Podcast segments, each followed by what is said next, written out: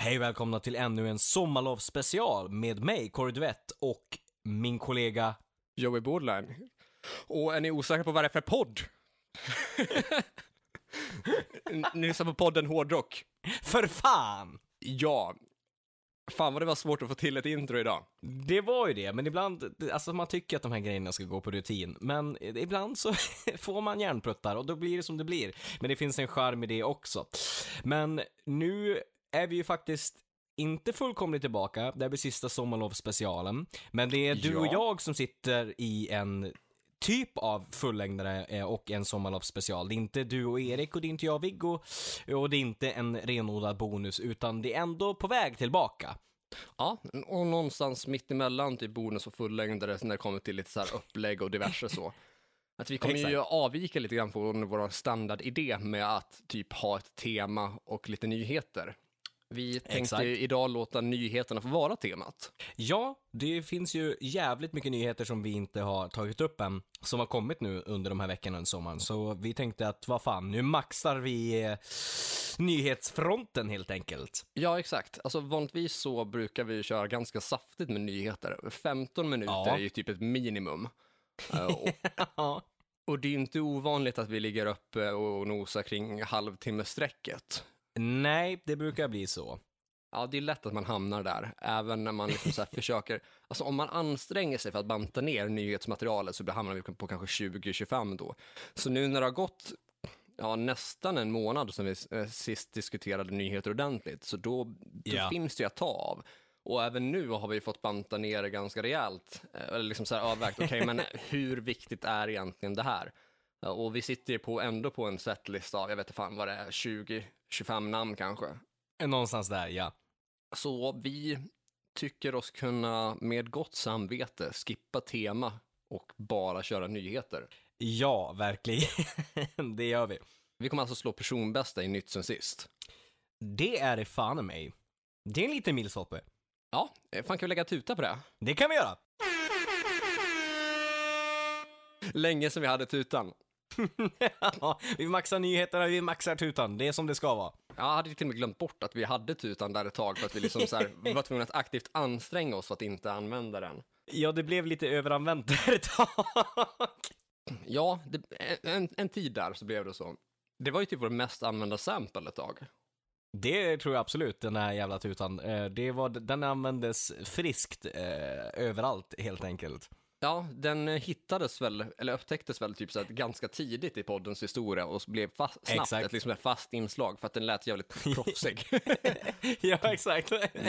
alltså, och, och sen har man ju upptäckt när man kollar så här, typ serier och film och så, alltså Ja. sånt som är, ändå har en bra budget, att fan, de använder samma sample som vi. exakt, det är inte bara att den är lik eller att det liksom är liksom en lik, utan det är samma, Det är samma. jävla sample. Ja, exakt samma. Så vi, ändå, vi var ju ändå rätt proffsiga rätt tidigt liksom. Ja, eh, och han upptäckte att det är fler så här poddar som använder den också. Eh, och fler så här Ja. typ eh, YouTube-streamare som använder det också. Undrar om det är Carl Stanley som använder den i, sin, i sina live-vloggar som han har kört på YouTube. De kallar Ja, för det känner jag igen. diskotuta tror jag. Ja, precis. Så man kan alltså swisha en summa för att få höra diskotutan. I samband med att man kanske ställer en fråga eller någonting. Ändå jävla klockrent liksom. Det känns som så här, ja, skulle vi gjort livepodd någon gång så bara swisha för att vi, maxa tutan, swisha hit, så gör vi det live liksom. Ja. Man är lite sugen på att skaffa liksom så här keys så att man har alla så bra samples Ja. färdiga på, på, på Exakt. Så inlagda på, på olika knappar. Ja men det måste vi fan fixa, jag har också tänkt det. För det känns ju som, då blir det mer naturligt in the moment än att typ så här man ska behöva säga det i podden för att det dyker upp. Utan det blir mer så här, ja men du och jag sitter tvärs emot varandra och bara känner, nu, nu kommer den. Och då kommer den ju inspelad direkt, liksom man klickar på knappen. Det är Ja. ju klockrent. Plus att vi dessutom skulle kunna ha, få lite bandkänsla över det hela helt enkelt. Ja, ja men liksom, verkligen. "Ah, ah, vad gör du för podden? "Ah, Jag spelar keys. Exakt.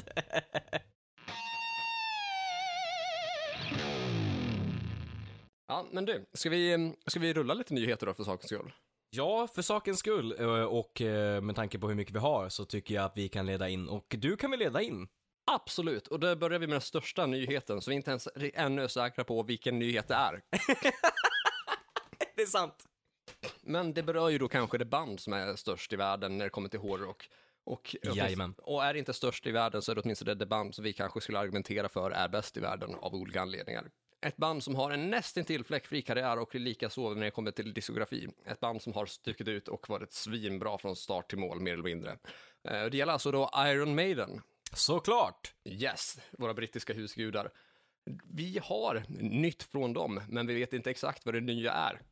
Eh, för när vi spelar in det här är det ännu ett tag kvar tills, eh, den, ja, tills nyheten kommer att avslöjas. Men det är alltså som så att man den 15 juli, alltså samma dag som avsnittet kommer att släppas, eh, då så kommer Maiden att presentera någonting som kallas för, eh, Bal- jag tror att det kallas för Belshazzars Feast. Ja. Och det är väl då eh, inte klart än om det som så att det kommer att vara frågan om en ny singel, en ny platta, en livestream eller vad det nu kommer vara för någonting. Men någonting är det som presenteras från Camp Maiden då under namnet Balthazars Feast. Vill du spekulera i vad du tror att det kan vara för någonting? Och, var, och varför? ja, jag har ju läst eh, en, en del kring det här. Eh, och det är stod du insatt i den som- bibliska his- historien? Nej, det är jag inte tyvärr. Men däremot så läste jag någonting om det här lite romerska siffergrejerna med 17. Eh, Och att det skulle då varit 17, alltså det blir rätt i ordning med studioplatta och om man Ja, exakt. liksom Ja, så åt det hållet skulle det ju kunna vara, för de har ju alltid varit liksom duktiga på att vara lite kryptiska och så, att man då liksom har vävt in det i det där och att man ska annonsera en, en studioplatta och så. Men har du koll på det här med, du nämnde bibliska liksom och just det här Baltasar-grejen. Ja, eh, ja. Eh, ja, det, det bibliska bakom själva berättelsen då. Eh, och, innan jag går in på det så ska jag säga, eh, det, det som du nämner nu, det här med de romerska siffrorna, det är ju att Maiden då i samband med liksom så inlägg om den här händelsen då som sker i Camp Maiden, Ja, ha- har då, man har använt sig av de siffrorna I, M, X, V, I, I. Och ah, Ja, samt, samtliga de här bokstäverna är ju romerska siffror då. Men den som är insatt i romersk matematik vet ju då att den här kombinationen av siffror, eller av tecken då, inte betyder något i sig, för att den är inkorrekt som sådan. Men det, och det är ju då med att i det betyder ju ett, medan m betyder Ja. tusen. Och sättet som de använder sig av eh, tusen och ett, eh, följt av resterande bokstäver, gör att Mm. De, det inte kan betyda liksom ett specifikt tal så. Och det som är då är att Ah. i och m är för att sammanfatta Iron Maiden, alltså det är en förkortning. ah, givetvis. Medan de efterföljande bokstäverna då, X, V, I, I, är alltså 10, 5, 1, 1, den, romerska följden för talet 17. Ja, ah, just det. Alltså så Iron Maiden 17. Mm. Vilket då borde innebära att det är frågan om ett album.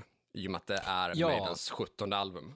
Precis, för det ligger ju rätt i ordning liksom. Om man räknar bort liveplattorna så ska det ju vara 17 studioplattan, eller hur? Exakt, precis. Ja.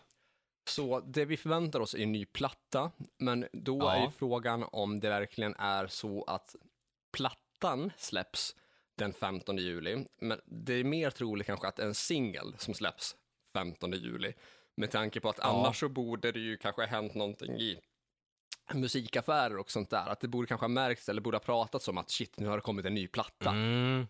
Så är det ju absolut. Alltså det är svårt att hålla locket på om det kommer ut fysiska grejer liksom. Då, då, det, är det är svårt liksom. Så det är snarare en singel liksom. Ja, det vi med största sannolikhet kan förvänta oss från Camp Maiden då är alltså första singeln från nya plattan.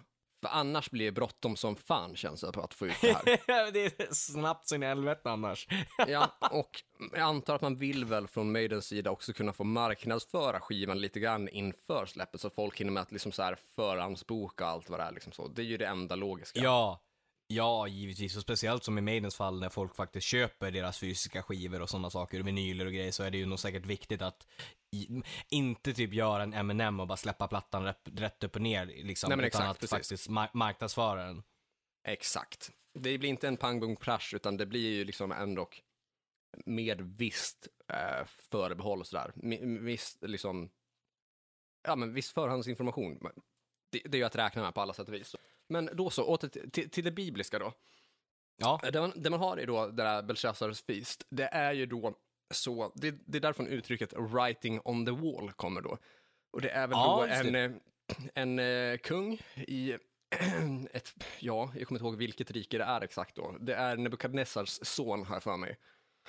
mm. Och det låter ju också rimligt om han heter Belshazzar att eh, han, han kan mycket väl vara son till Nebukadnessar. I vilket fall då, den här kungen då ska väl ha rotat fram bland, bland ja, en massa gudomliga och äldre produkter som eh, han kanske inte ska ha ansetts ha rätt till. Eh, Och i samband med att han ska ha avnjutit dessa gudomliga och icke rättfärdade skatter och eh, ja, nöjen då som inte eh, ansågs tillhöra honom, så det. dök, dök det upp en text då, skriven på väggen, som han inte kunde Ja. avläsa. Och han frågade Ah. sina, sina vise män och sina liksom, eh, ja, ja, men de som var kungens hand då så att säga, de som hjälper till med att fatta svåra beslut eller hjälper honom att förstå världen så. Eh, så eh, var det ingen av dem heller som kunde läsa texten skriven på, på väggen då, utan man fick eh, liksom fortsätta kalla in ytterligare folk för att tolka de här tecken som hade dykt upp då. Ah, Och okej, ja. Och de tecken då som dök upp på hans vägg, då, de tolkades slutligen då som att eh, det är Guds sätt att visa att man har sett eh, Belshazzars brott då, man, att han har tagit det som inte tillhörde honom eh, och att hans dagar numera är räknade. Hans eh, liksom, Ah. eh, agerande, hans handlingar har eh, bedömts och hans slut är liksom nära så. Så när man right. pratar om uttrycket writings on the wall så menar man då att liksom, eh, man, har, man har dömts för, för sitt brott och eller att liksom så här, slutet är mycket nära då. Och det här kan ju då anses vara antingen som så, är det, är det slutet för Iron Maiden, att det är sista plattan, det snackas om nu. Att man liksom Mm. efter en, en lång karriär som musicerande kanske är dags att eh, lägga instrumenten på hyllan. Eller är det snarare en kommentar om ett pandemisamhälle? Där mänskligheten Ja. som sådan får stå till svars för mindre, ja, gudalikt, be- eh, eller ja, inte direkt gudalikt beteende, men mindre, liksom, mindre uppskattat beteende sett ur ett gudomligt perspektiv. Ja, just det, precis. Ja, det kan fan vara både och. Ja, det, det kan det mycket väl vara. Eh, och jag tänker där att om man per automatik tänker att det här är sist, Maidens sista platta, så tror jag att man kan vara fel ute, för att vi har ju också ett- Maiden-släpp som heter The Final Frontier. Och det var ju inte deras sista album. Nej, och det trodde många. Ja, med tanke på att det innehöll liksom titeln The Final. Eh, då lätt översatt till det slutgiltiga, liksom så. Eller den Precis. sista. Medan den här, ja, festmåltiden då som Belshazzar snaskade i sig mycket väl kan vara, kan vara sista plattan för mig. Men i största sannolikhet så tror jag att det bara är en lämplig kommentar gällande den pandemi som råder. Mm. Att det är underfundigt på det sättet. Ja, men ja, och det är nog börjat hålla med om. Jag menar, alltså Maiden har ju alltid varit lite, inte, inte bibliska, men de har ju skrivit mycket texter ur historia eller bibliska Ja. grejer eller Ja, myter precis. eller sådana saker. Så jag tror ju bara att det är, man läser in lite för mycket i det. Jag tror att det är bara ett snyggt sätt att säga att, just med att vara pandemin och alltihop istället för att typ så här vara lite övertydlig. Det, det är ett snyggare sätt att liksom rappa in det liksom på, typ. Ja men precis, för du har ju till exempel Maiden-låten Revelations och du har ju Exakt. Seventh Son of a Seventh Son. Så du har ju Ja. liksom det här tydliga med eh, ett intresse för eh, både det bibliska och det ockulta, men också Ja. och, om det som ligger på gränsen mellan legend, myt och historia. Ja, men precis. Det har ju va- varit intresse både för Steve Harris och för eh, Bruce Dickinson. Så, Ja, ja men så är det ju. så jag, jag tror att det, det är det det är frågan om helt enkelt. Att man, man tyckte att det här var passande eh, händelse eller passande berättelse att bygga kanske ett nytt konceptalbum kring. Eller bara att döpa nya senaste plattan till.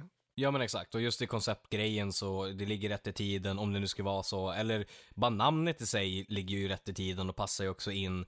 Det kliver ju inte utanför Iron Maiden-ramen liksom, utan det, det, det hör till att det är på det här sättet liksom. Ja, det gör det. Men vad tror vi då? Eh, om det nu är en singel, eh, hur, hur, hur är dina förhoppningar? Är de låga? Är de höga? Eh, vågar man förhoppa? Alltså, det var ju, det är ju ett par år sedan Maiden släppte sin plat sista platta, eh, eller sin senaste platta, och Bruce Dickinson hade ju då också gått igenom den här canceroperationen och med stämbanden eller vad det nu var, liksom så här. Eh, vad, vad tror vi? Är de, är de starka idag? Eh, vågar man, vågar man hoppas? För det är ändå vårt, våra, liksom vårt husband. Vågar man hoppas för mycket? Mm. Alltså jag hoppas och tror på Maiden, eh, för att ja. de gör mig ganska sällan besviken ändå. Ja, och. Det, det, det, som är fördelaktigt för det här nu när man släpper liksom den här händelsen så pass plötsligt utan att haft ja. någon hand, eh, typ av förhandsbokning, då så innebär ju det att om det inte kommer någon förhandsbokning till det, det här som ska komma nu 15 juli, då borde det mm. inte vara något fysiskt släpp av den produkten vilket innebär att man är inte begränsad på samma sätt i längden på singeln. Vilket annars har varit lite av ett problem, kanske att man måste välja en låt som ja, har plats på en sjutummare då till exempelvis då. Och då Exakt. begränsas ju möjligheterna lite grann.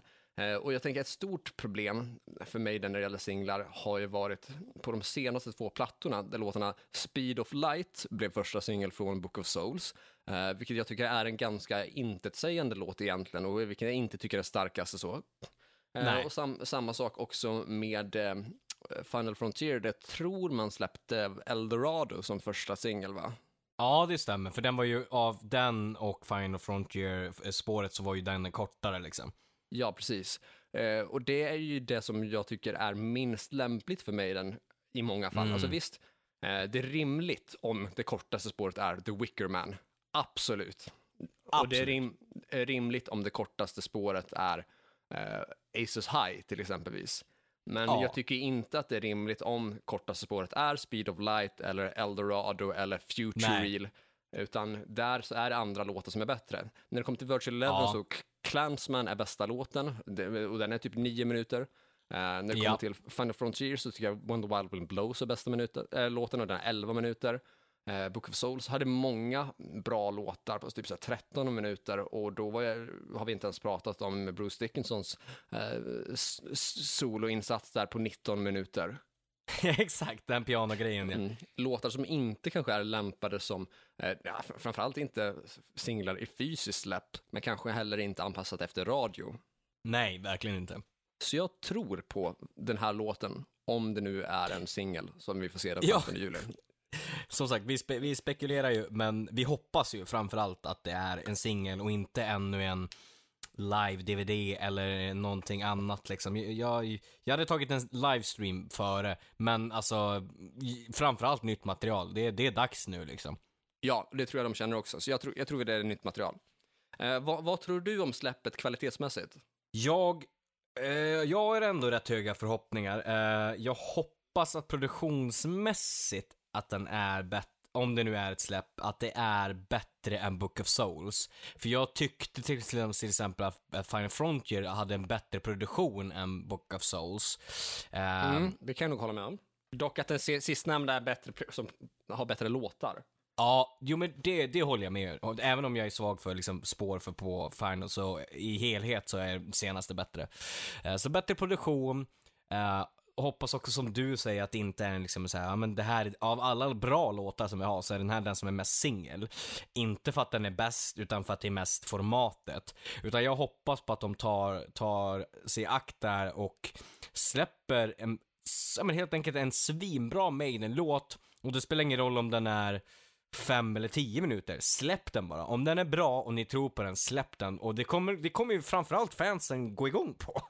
Ja, det, det, kommer de ju definitivt att göra och vi vet ju när Maiden är som bäst. Och det är ju ofta ja. liksom när de får ta för sig och det får vara liksom så här snygga gitarrslingor som eh, kanske har till och med en minuts eget spel där de ja. bara är på det sätt som Maiden är när de är i sitt esse. Precis så, så jag, jag, hoppas att det är åt det hållet liksom. Eh, och också, alltså, att de följer i rätt ordning ett väldigt, väldigt snyggt omslag, men det har de ju egentligen aldrig gjort oss besviken på så att. Nej, precis. Eh, men nu har vi spekulerat i cirka 20 minuter här vad vi tror om Maidens nya nyhet. Men det är ändå rimligt för att det är Maiden. Vi visste att det skulle gå tid här.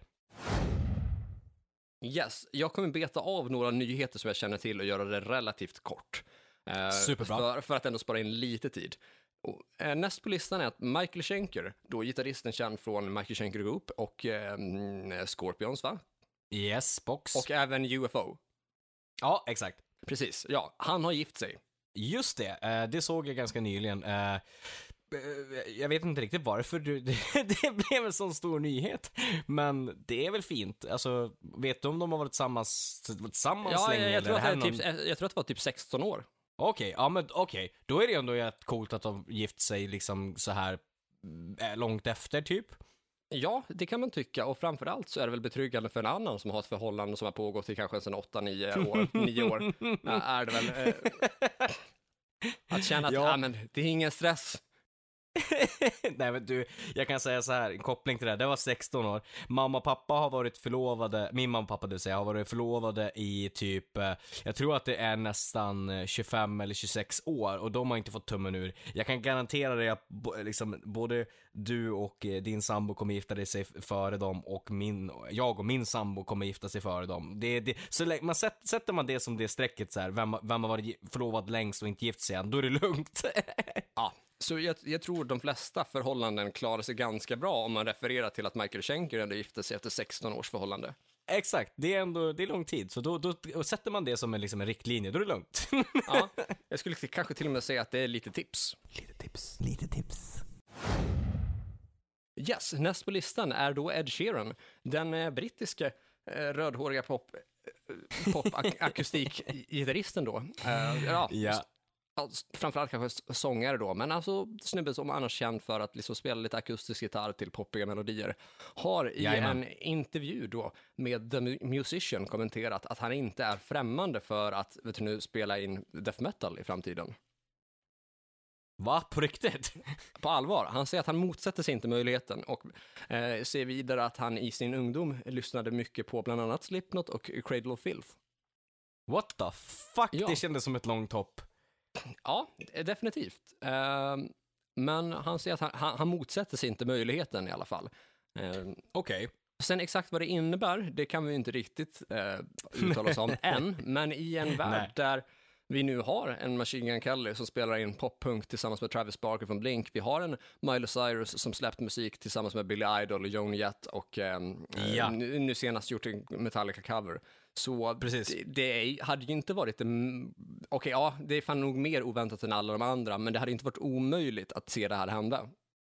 Nej, nej, alltså som du säger, den, den vägen det går inom den branschen så är det inte helt omöjligt, men ändå ett långt hopp. Men vi får väl se helt enkelt. Ja, vi får se vad som händer där och jag måste ändå säga att även om inte jag tror på produkten som sådan utan att Nej. ens ha hö- hört den så ställer jag ändå mer positivt till att se att den moderna eh, vågens popartister ändå verkar ha en tydlig relation till hårdrock, rock, punk och metal överlag.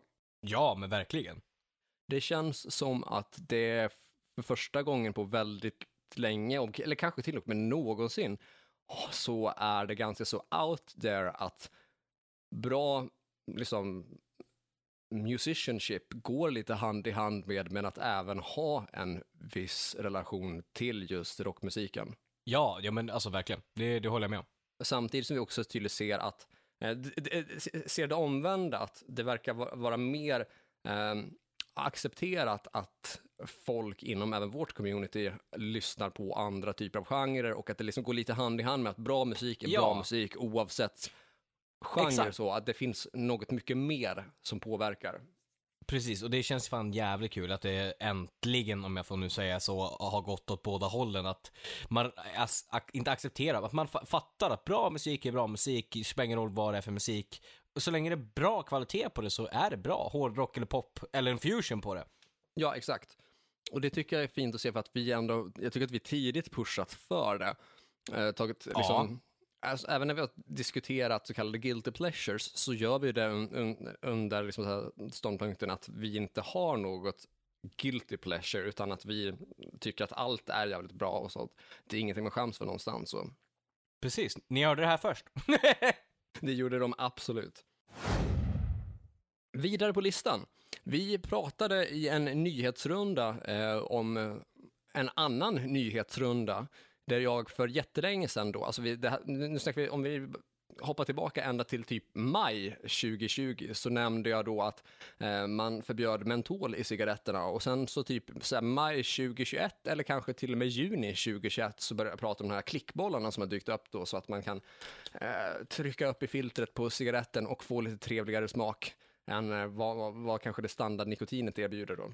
Och där kommenterade jag någonting i stil med att jag helst kanske inte gör reklam för saker, men jag å andra sidan väldigt gärna störtar staten. Eh, ja! Ja, och det här var då alltså en, en eh, nyhetssektion som vi sände för typ kanske en, två månader sedan. Alltså det här är maj eller juni eh, 2021 då. Och Japp. 28 juni 2021 så nås vi av beskedet att Stefan Löfven avgår som statsminister. Ni hörde det här först. Det gjorde ni fan i mig! Vad sjukt.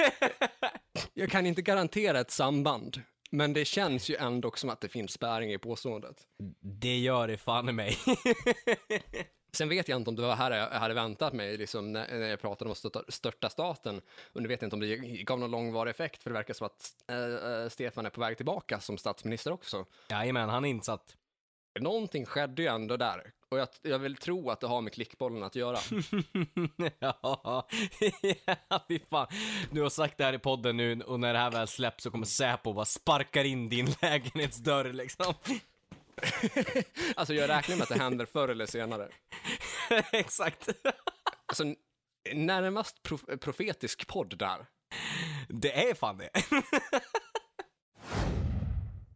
Eh, vidare på nyhetslistan. Hank von Hell har gått ut med att han eh, kommer göra ett samarbete tillsammans med Nergal från Behemoth då. Och det här är ju roligt då att Hank von Hell, tidigare känd från Turbo Negro, han har ju varit med i veckans tips när jag har tipsat om låten Disco. Och Ja.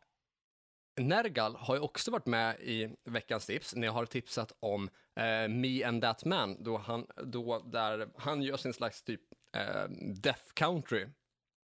Och det är Ja, alltså det. under, under den formen som de två kommer att jobba tillsammans då. Att Hank von Hell nog fan. kommer att gästa eh, Nergals Me and That Man. Så det är alltså två Okej. separata veckans tips som kommer att gå eh, ihop gemensamt och göra en gemensam låt då. Fy fan vad sjukt. Och det är alltså näst på den profetiska listan. Det, ja, det, det börjar bli en sån podd det här. Det, det, ni hörde det här först, ni läste det här först, det är writing on the wall. Ja, alltså ni hörde det verkligen här först. Okej, näst på listan. Eh, Disturbed har... eh, Mm. An- nu, nu var det ett tag sedan jag antecknade den här nyheten, så jag fann inte helt hundra på om det har släppts än eller om det kommer släppas. Men det, man eh, gör en MGK, det vill säga att man gör en Anthrax och man gör en, ja, vad det nu är för någonting. Det är alltså graphic novel på gång. Helvete vad mycket graphic novels det är på gång. Helt sjukt. Ja, ja. Eh, och utöver det, vi nämnde ju Miley Cyrus nyss som hade gjort en Metallica-cover. Eh, och Mm. hon hade ju också tidigare sagt att hon skulle släppa en Metallica-coverplatta som vi snackade om. Eh, och det här snackade, det snackade vi om långt innan den här The Blacklist nu kom. Eh, Exakt. och det är ju faktiskt som så att Metallica nu har släppt ett coveralbum, eller en coverlista kallad The Blacklist. Som alltså är Exakt. då 53 olika covers på de låtar som man har på The Black Album då. Där, Precis. Eh, där Miley Cyrus då medverkar och har bidragit med en av coversen då. Hennes cover är då en cover på Nothing Else Matters. Yes. Eh, har du hört den? Eh, ja, jag har hört den. Jag tyckte den var riktigt bra. Eh, och jag eh, håller bitvis med. Alltså jag tycker det är absolut Mm. bra. Det är inget som helst fel på den. Jag tycker bara Nej. att det kändes som att när Miley då hade pratat om att hon skulle göra en Metallica coverplatta, då hoppades ju jag och hoppas fortfarande på att det är frågan om att hon har spelat in tio olika Metallica-låtar. Och jag hoppas också på att hon har Ja. valt någonting mer udda än bara liksom eh, de mest stream, streamade låtarna så. Ja, ja men absolut. Eh, så eh, låten, ja, det är inget fel på låten i sig, men jag skulle ju inte köra den istället för originalet. Eh, och jag Nej. hoppas ju på att, det kan, på att det blir fler Metallica-tolkningar än bara just Nothing Else Matters så. Eh, Ja, alltså verkligen. Det, det känns ju som, vad fan, det finns så mycket annat man kan göra liksom och eh, även jag tyckte den var bra, det gjorde jag, men det var ju inte, det var ju inte eget arrat kändes det som. Det kändes som en bra cover rätt upp och ner, det kändes det som. Ja, ja, jag kan känna liksom att det, det är inte ett släpp vi behöver, utan det, då är det mer liksom, det, alltså, man ställer sig frågan, är det här allt det blev? Blev det bara den här låten? Eller om det inte bara blev den här låten, kommer resten av materialet att vara likadant? Eller är det här Ja. ett undantag som bara råkade bli först nu på grund av The Blacklist? Det kan mycket väl vara så också. Ja, ja, och att men man där är från. Metallicas sida kan ha meddelat att vi kommer göra den här produkten först. Ja, Och därför liksom, hade du kanske kunnat tänka dig hålla på din produkt för att liksom så här, tajma med det här typ. så kan det ju vara, absolut. Vi låter det vara osagt. Vi gör men, men det är Men en den- del teorier som nämns här som mycket väl kan ha hört först. Här. det, är, det är verkligen så. Men alltså med den listan som de har släppt där, alltså vi har ju vi har några som är uppe, Ghost är jag taggad på, det kan bli jävligt coolt. Ja, det- Men en, det- av de, en av de mest oväntade är ju Per Gessle. Ja, jag såg det också. PGs Roxette. Ja, ska göra Nothing Else Matters. Ja, för det kan bli spännande. Eller, alltså det, det kan bli intressant. Jag hoppas ju på att, det, på att man riktigt, verkligen gör en Roxette-version av det, då, i och med att det står PG Roxette. Eh, Exakt. Att man faktiskt får till deras så här sent 80-sound med lite så här eh, ja, men det, det poprockiga helt enkelt som det verkligen var. Och att vi inte får Ja. en sitter på en sten i en sjö vid en skog-version. Nej men precis, alltså Per Gessle solomaterial, akustiskt, det är liksom svenskt och bla bla bla. Det, vi, vi vill ju inte ha det. Vi vill ju ha det vi gillar med, med Per Gessle som är, det, ja men, she's got the look liksom, grejen. Exakt. Liksom. Mm. Det är där vi vill hamna, liksom, look sharp. Ja, men det, det var en hel del intressanta namn där då. Och Ghost Mm. och Roxette är väl de svenska namnen, va?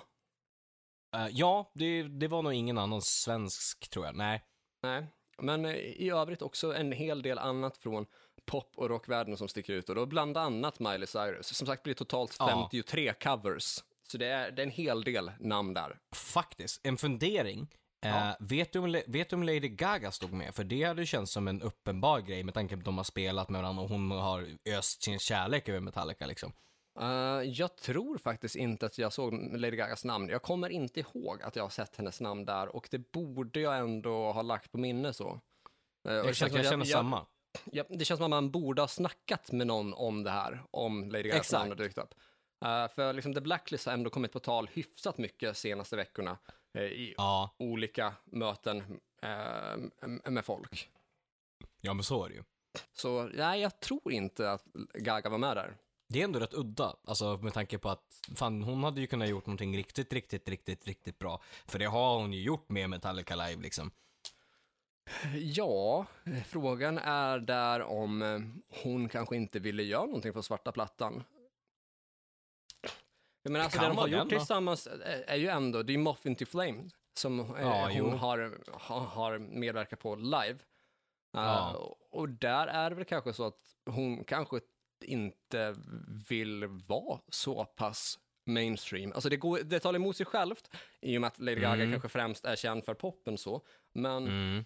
när man ändå tillsammans med Metallica vill göra just Moth Into Flame så verkar det som att man vill ligga i framkant eller att man inte vill köra liksom det mest populära utan man vill göra nytt eller man vill tänka bortom typ Enter Sandman och Nothing Else Ja. Matters. Ja men det är fan sant. Det, och det skulle väl ändå gå, gå hand i hand med att hon har ju liksom gått från pop till jazz till A Star Is Born och gjort lite mer out there musik som inte är popfacket liksom.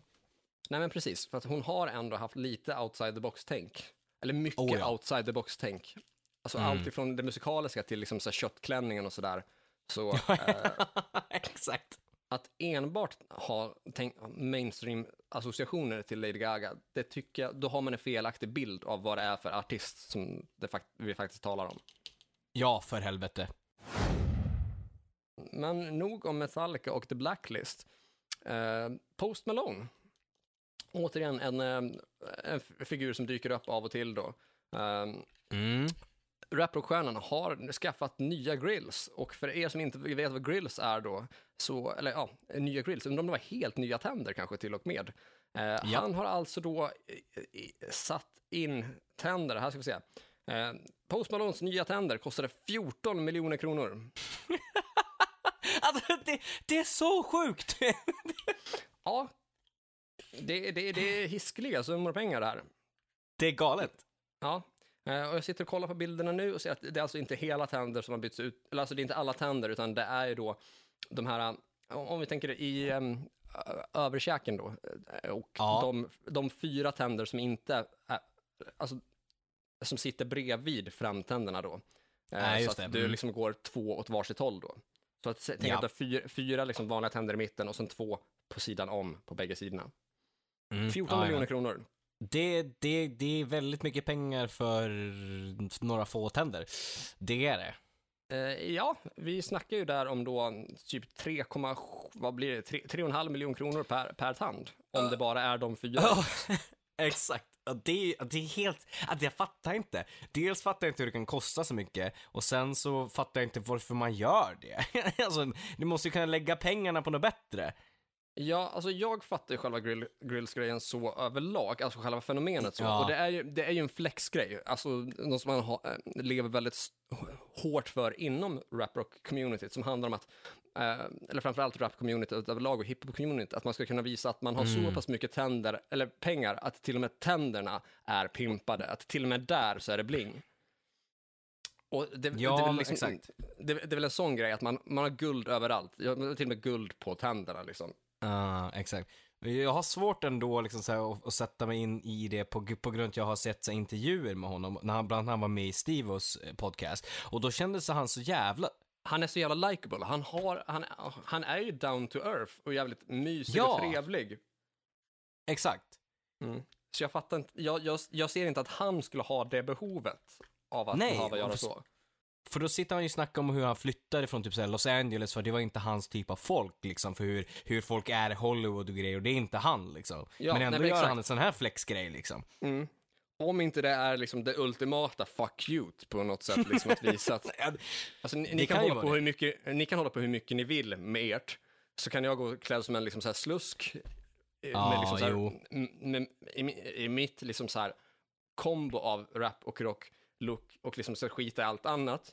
Ja och exakt. ändå rulla upp med de här tänderna, för att hur mycket ni Ja. än liksom så här håller på så kommer ni ändå aldrig Ja. ha de pengarna. Nej, det är fan sant. Ungefär som, jag vill inte leka i er, i er liksom, eh, sandlåda, men det är för att min sandlåda är bättre än er sandlåda. Verkligen Ja. den grejen liksom. Mm. Men om jag nu verkligen måste så kan jag visa det här liksom typ. Att det, är, att det, att det finns ändå en sån detalj, eller att det finns ett, ett, ett sånt perspektiv som skulle kunna eh, som, som, som, som skulle kunna vara svar på varför han valt att gå så här. För jag tänkte också det först att fan Ja. sjukt, för att jag har inte alls de bilden, den bilden av honom att han skulle ha det behovet att behöva flexa Nej. så. Eh, och framförallt inte med tanke på det du säger om hans syn på LA och Hollywood så, eh, vilket är omtalat i dels intervjuer men också att hans tredje sol, eh, soloplatta heter just Hollywoods Bleeding. Just det. Alltså att om man då, då döper ett helt album till Hollywoods Bleeding och gör Mm. det med, med liksom att gör det som ett ställningstagande till att det är en sjuk, skev värld med väldigt falska människor, väldigt ytliga människor eh, och visa att det här är inget jag vill vara en del av. Nej. Så är ju det ett tydligt liksom, ehm, sätt att visa att han inte bryr sig om de här sakerna då. Men jag vet inte, Nej, kan, kanske har han så pass många miljoner på banken att 14 miljoner för den här grejen är en, det, det, det, det, det är no biggie liksom. Det, ja, alltså, det kan vara så, och det är fan, sj- det är fan sjukt om det är så. Det, det, det är galet liksom. Men precis som du säger, att jag också bilden av att han ska vara väldigt likable och väldigt liksom Mm. eh, icke-Hollywood-typen. Ja, precis. Men jag, jag tror nog faktiskt nu när du sa det där, jag tror att det kanske är med ett statement, typ så här, lite punkigt så här, fuck you, det går bra Mm. för mig att göra det här. Och det är inte mot fansen, utan det är mer typ mot de andra aktörerna i branschen, typ kanske. Mm. Det känns, jag tänker lite grann där på, eh, undrar om det kan ha varit typ så här Mästarnas Mästare eller något i den stilen. Eh, eller någon Ja. form av svensk så här, eh, före detta idrottsstjärneprogram. Just det. Där, där Stefan Holm, eh, svenska höjdhopparen då, har något bråk med eh, Patrik Sjöberg, också för detta svensk eh, höjdhoppare och också för detta svensk kokainist av rang. Exakt. Eh, där, där Stefan Holm då eh, är lite lack och lite avis på Patrik Sjöberg och säger men jag har ju hoppat 2,40 så här många gånger. Jag har hoppat det typ 10-12 gånger. Eh, Ja. Medan eh, Patrik Sjöberg ställer sig och säger ja jo men, men jag hoppade 2,42 en gång. Det är fortfarande högre. det har jo, exakt. det är så jävla kaxigt sagt alltså. Ja, och det, det, det, det- är ju liksom lite den attityden, lite den viben jag får av det här att eh, Okej, de andra kanske har lagt hur mycket pengar som helst på diverse andra Ja. saker, men deras grills Exakt. är ändå inte lika dyra som, som Post Malones grills. Nej, nej, precis. Lite den känslan, lite den attityden. Sist på listan över saker som jag har kännedom om är väl Mm. då att vi har fått ett eh, ja, eh, dödsfall i form av Peps Persson, Stämmer bra. Eh, den en svenska musikern. Ja, Ja. annars mest känd för låten O'boy. Eh, eller kanske att vi, vi själva känner till den mest på grund av eh, Allsång på Skansen tillsammans med Robert Gustafsson. Ja, exakt. Så jävla guld. Eh, nå- jo, men nu tror jag det är hans kän- kändaste låt. Det är det absolut. Det är det. Ja, om inte annat så har det väl blivit det på liksom senare år. Ja, jo, det kan ju vara så Mm. också. Eh, så att ja, det, det är en ikon som har gått bort. Han var, gick, han var väl ändå ganska mycket uppe i åldern och eh, även om det var någon sjukdom inblandad. Men eh, det är ändå en ikon som är tråkigt. Jag kommer alltid komma ihåg när jag satt ute på sommaren, som man gör. Man såg Allsång på Skansen och sen Mordmidsommar efteråt. Eh, och man såg, Jajamensan. och man såg eh, liksom Peps Persson tillsammans med, med Mm. Robert. Eh, och det var liksom, Robert var guld, Peps var guld och det är liksom, det är ett Mm. kärt barnminne från sommaren liksom. Ja, det är väl typ den enda svenska typ reggaeartisten vi hade också på den tiden som det i övrigt bara fanns Bob Marley att eh, mäta sig med. Exakt. Ja men så är Lite det före Kapten Röd. F- Faktiskt, det, det, det håller jag med om. Och det, det var han fan. Undrar om Kapten Röd är inspirerad av Peps Persson. Mm, ja, det är, alltså jag är ju ändå böjd att säga att eh, det kan finnas någonting i där. Om jag när han inte uttalat sig om det någonstans så hörde ni det här först. Ja. Eh, jag tänker också att fan, det kan vara som så att vi är ute på djupt vatten nu, för det är inte musik som jag har jättebra koll på annars kanske. Nej, inte direkt va? Nej. Men samtidigt kanske vi inte är farligt nära förtal heller, för jag har svårt att se vad brottet skulle vara här om vi påstår att Kapten Röd är inspirerad av Peps Persson. Ja, nej, ja, det är väl snarare charmigt liksom, eller en, det är väl en komplimang. Ja, kan, kan ju vi tycka i alla fall, men jag vet inte. Det kanske är som om de i en hiphop-podd någonstans skulle sitta och säga att vi är inspirerade av Smoke on the Water. Väldigt inspirerade av Smoke on the Water. Alright, ja, ja, ja, ja, det, så kan det ju vara. Att ja, jo, kanske förvisso, men ändå inte riktigt. nej, ja men lite grann så. Ja, men det var de saker jag hade koll på. Alright, då ska jag mata in lite grann här så vi inte drar över allt för mycket tiden. Eh, vi börjar med en återkoppling eh, som är kopplad till Vince Neil. Vi, Vince Neil gjorde sitt första gig som vi pratade om i podden för ett tag sedan. Eh, Mm, på ett och ett halvt år. Precis. Eh, hans andra gig som var bokat, det blev inställt. Eh, och inte då på grund av arrangören, utan eh, de, eh, de sa att det låg lite grann utanför deras händer. Eh, och det skulle, det skulle vara någon sån Las- Vegas-gig den 18 juni, eh, som inte blev av då. nej, okej. Mhm. Och de är ganska sparsmakat på varför, men jag kan ju gissa på varför. Ja, det känns som att det var någon där som inte riktigt kunde leverera den kvalitet man hade förväntat sig kanske. Mm, det kan Eller? ha varit så. Ja, Eller jag är är det jag som är- Eller jag som är farligt nära förtal nu. Nej, jag är nog böjd att hålla med dig där. Jag tror att det var, eh, jag skulle tro att de, arrangören såg det här eh, första gigget och kände, oj då. Eh, kanske till och med med en kombination att han inte klarade av, och kände själv att de in- inte kunde göra gigget på grund av att han var blåst i rösten kanske. Ja, kanske, kanske lite grann så. Och det är ingen fakta vi har, men jag tror fan i mig att eh, vi är rätt nära eh, sanningen, om jag säger så. Utan att, utan att säga att det är sanningen. Nej, vi brukar ju ganska ofta röra oss i det, i det, i det området. Eh, men från Vince Neil då. Eh, Journey släppte den 24 juni en ny singel. Och eh, den, den var riktigt, riktigt bra. Eh, den heter The... Men det är också lite grann det här som många gör i pandemitider och framförallt typ så här mot slutet av pandemier. Låten heter ju då The Way We Used To Be. Mhm, mhm. Det, det låter väl lite Ja. grann så här pandemimusik, eller hur? Absolut. Eh, men den är, inte, den är inte dålig för det. Den är, den är liksom riktigt, riktigt bra. Och jag tyckte faktiskt att den lät lite Toto eh, på ett bra sätt. Eh, den, dessutom så tyckte jag att han var deras nya sångare inom liksom situationstecken eh, sjöng riktigt, lite mer originellt, typ såhär. Inte så mycket Steve Perry-klang över honom, vilket jag tyckte var bra. Att, äntligen är det dags för honom att få ligga lite annan klang, klang liksom. Få, få göra sin egen, liksom, eh, vad heter det? Sätta sitt eget lite mark on history. Precis, och det tycker Sin jag fan är dags. Han ändå, ja, och han har ändå varit med typ så här, pff, ja, sen 2000, måste jag vara med sen typ så här 2000, typ 10 och framåt eller sånt där i alla fall. Ja, men då är det fan dags. Ja, jag tycker fan det.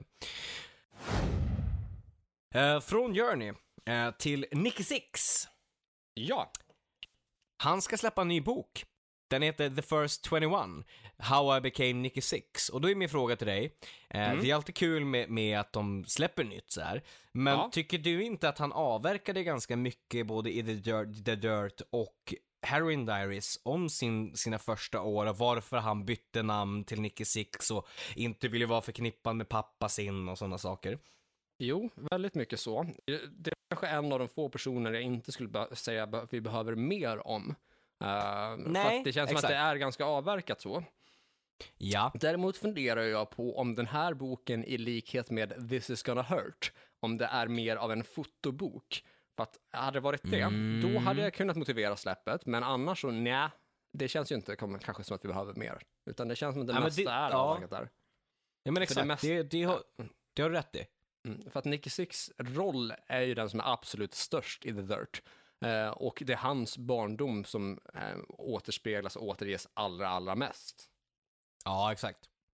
Det är väl till en, någon kommentar där från Tommy Lee att, eh, i Tommy Lees första kapitel i boken, att han lackar ur på hur stor plats ska egentligen Nicky Six få. ja, just det. Ja, det stämmer ju fan. Så jag tror inte att vi behöver en till eh, bok från Nicke så, om det inte är just att det är en fotobok. Men är det, en, är, är det mycket text och om det är textbaserat så nej, då behövs den inte. Nej, då, bra. Då är, vi, då är vi eniga där. Det känns som att det är avverkat på massa olika sätt liksom. Men till en ännu en eh, Motley Crue-koppling där. De, Motley Crue har släppt eh, lite mer så här limited edition-grejer eh, som de har gjort väldigt mycket. De släppte ju kassettband och de har släppt lite annat gött eh, till väldigt högt pris. Nu har de släppt fyra stycken, eh, eh ja men egentligen, vad ska jag säga, så här beach custom sports shares, så lite så här sitta på stranden, sitta hemma, eh, sportstolar i trä. Och Nicky Six stor, nej fan, ja, skit, ja, skit i det, jag tappade, jag sa fel, jag tappade det självklara skämtet. det är Det självklara skämtet skulle Eh. varit att Vin, Vince Neils stol skulle varit dubbelt så stor som de andra, men ja, skitsamma. All right. De släpper styck, två, det, eh, det, fyra kändes som ett, det kändes som ett skämt som ännu inte var uttjatat, eller det fanns en potential där. Mm, Det gjorde fan det. Helvete. eh, Dr. Feelgood, Shadow to Devil, Dagger Skull, jag vet inte fan vad det är, och The End. Eh, den dyraste, den är eh, Dr. Feelgood. Den eh, kostar eh, i dollar då, 449 dollar. Va? Det är ju svinmycket. I, Var det- ja, F- Snackade vi solstolar, eller vad var det? I stort, det, ja, det är en trästol som du kan fälla upp, eh, där det Ja. är liksom på, på ryggstödet är det Motte, eh, Dr. Feelgood, Ja. på baksidan är det deras maskot och så här. Det är ingenting eh, utöver liksom det, det, så vanliga. kallade, det är vad vi i Sverige kallar för Baden-Baden alltså. Precis så. De kostar så pass mycket pengar. Det är helt sjukt. Orimligt. Ja, alltså visst att vi är van med att de har gjort merchandise som kostar en hel jävla massa, men för ett par beachstolar på riktigt. eh, från Motley Crue och deras eh, Kiss-tänk så såg jag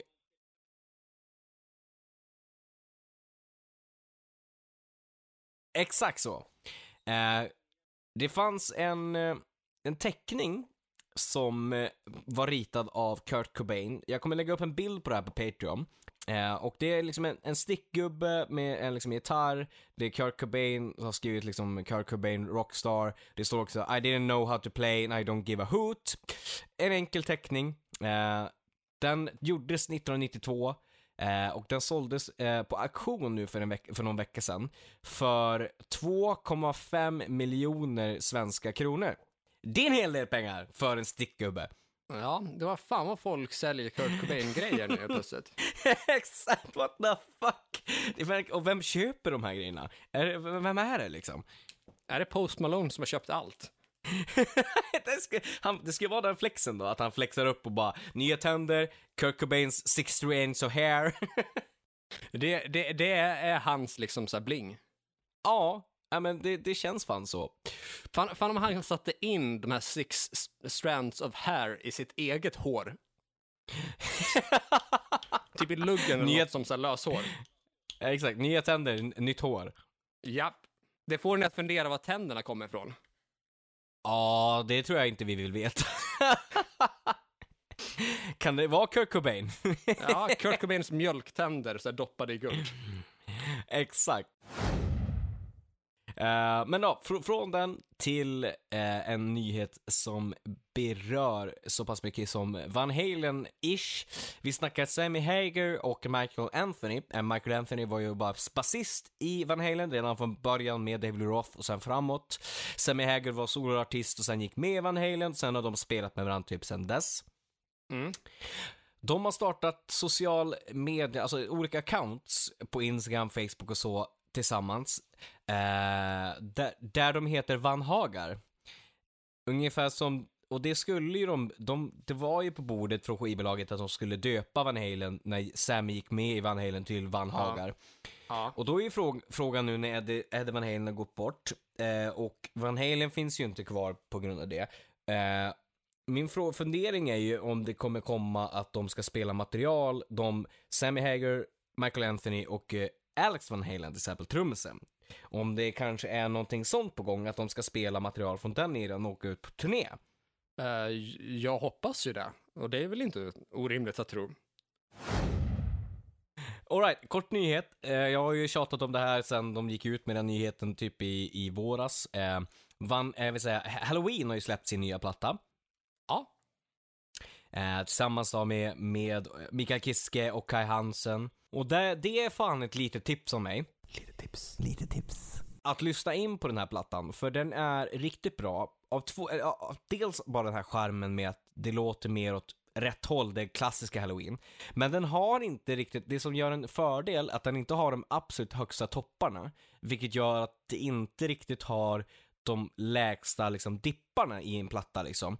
Eh, det, det är liksom en, en väldigt jämn platta på grund av att det inte har riktigt den här I want out. Så låtarna, det blir inte slätstruket, det blir bara så att allting låter bra för att inte ha den här, oj nu kom den här singeln, I want out, som är så jävla bra. Utan det blir snarare att allting liksom flyter på som det ska göra i sin helhet typ.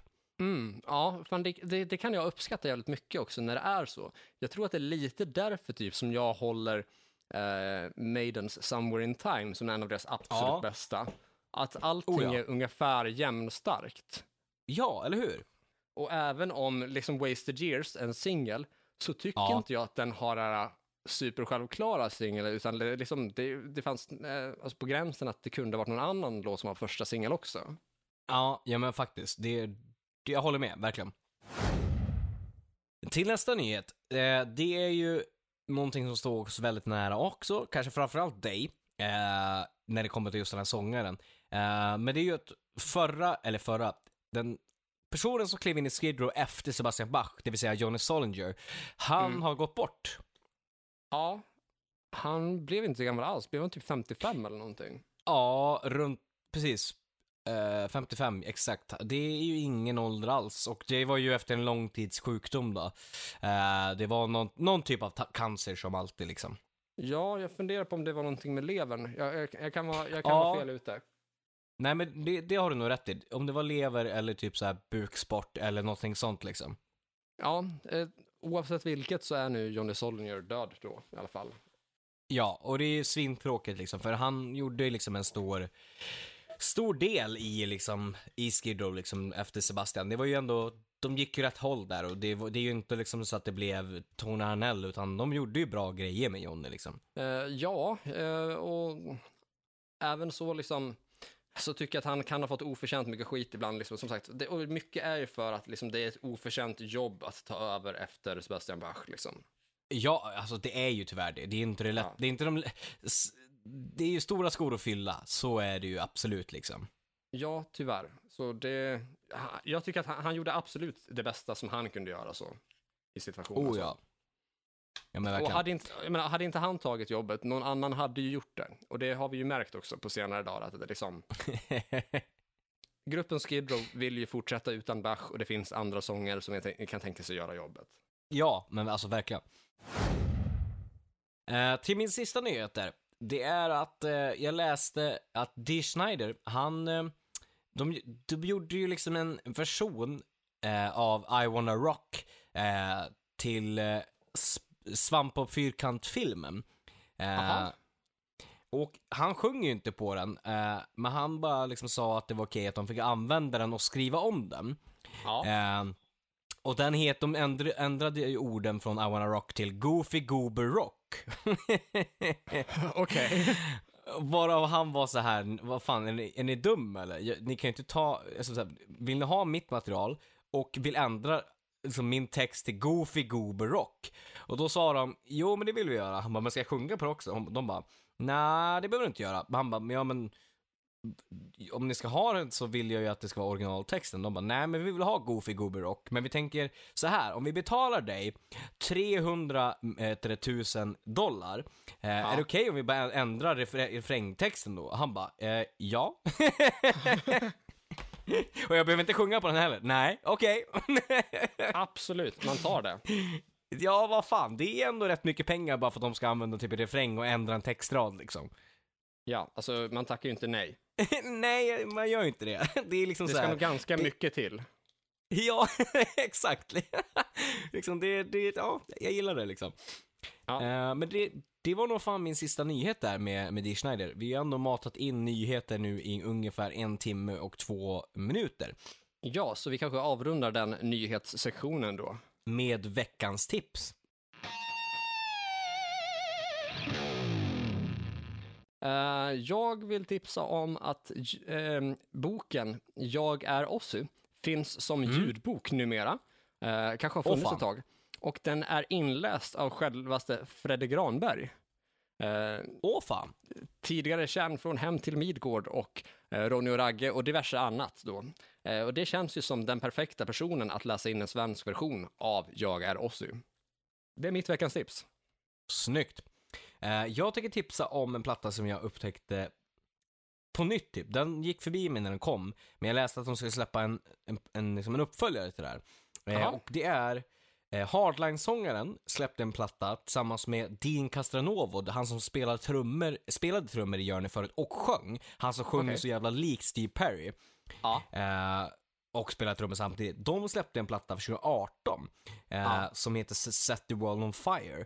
Eh, så hela den plattan är så jävla bra för båda, eh, Dean då spelar trummor och sjunger och sångaren från Hardline sjunger också och deras röster passar grymt bra. Det är som en kombination mellan Journey och Hardline, vilket också, det finns ju en koppling mellan dem med tanke på att gitarristen i Journey spelade i Hardline från början. Okej, ja. Så det är mitt tips. Okej, ja men fan vad värt. Det är riktigt bra tips. Tack! Då eh, kanske vi, ja, rundar av det här med, Ja, med att se var folk ska följa oss någonstans. Exakt. Det är sociala medier vi snackar om då alltså. Eh, Mm. Och kanske inte liksom så mycket face to face, utan kanske mer digitalt. Och då tänker vi oss ju gärna att ni får gilla vår Facebook-sida där vi heter Hårdrock. För fan. Ni kan söka på vår YouTube-kanal där vi heter Hårdrock. För fan. Så får ni dra iväg ett mejl till hrffpodcast.gmail.com. Ni får gärna stötta oss på Patreon, eh, där ni går in på h- eh, ja, patreon.com slash hrffpodcast då. Vi har Mm, separata. Instagram-konton där jag heter Joey Borderline, ett ord, och du heter... Korvett, ett ord. Ja, det är typ det. Eh, tack så fan för att ni har lyssnat och tusen tack till er som är patrons. Det betyder svinmycket allihopa, men ni som betyder patrons betyder lite mer än så. Nytt avsnitt nästa vecka. Fram tills dess, lyssna på hårdrock. För fan!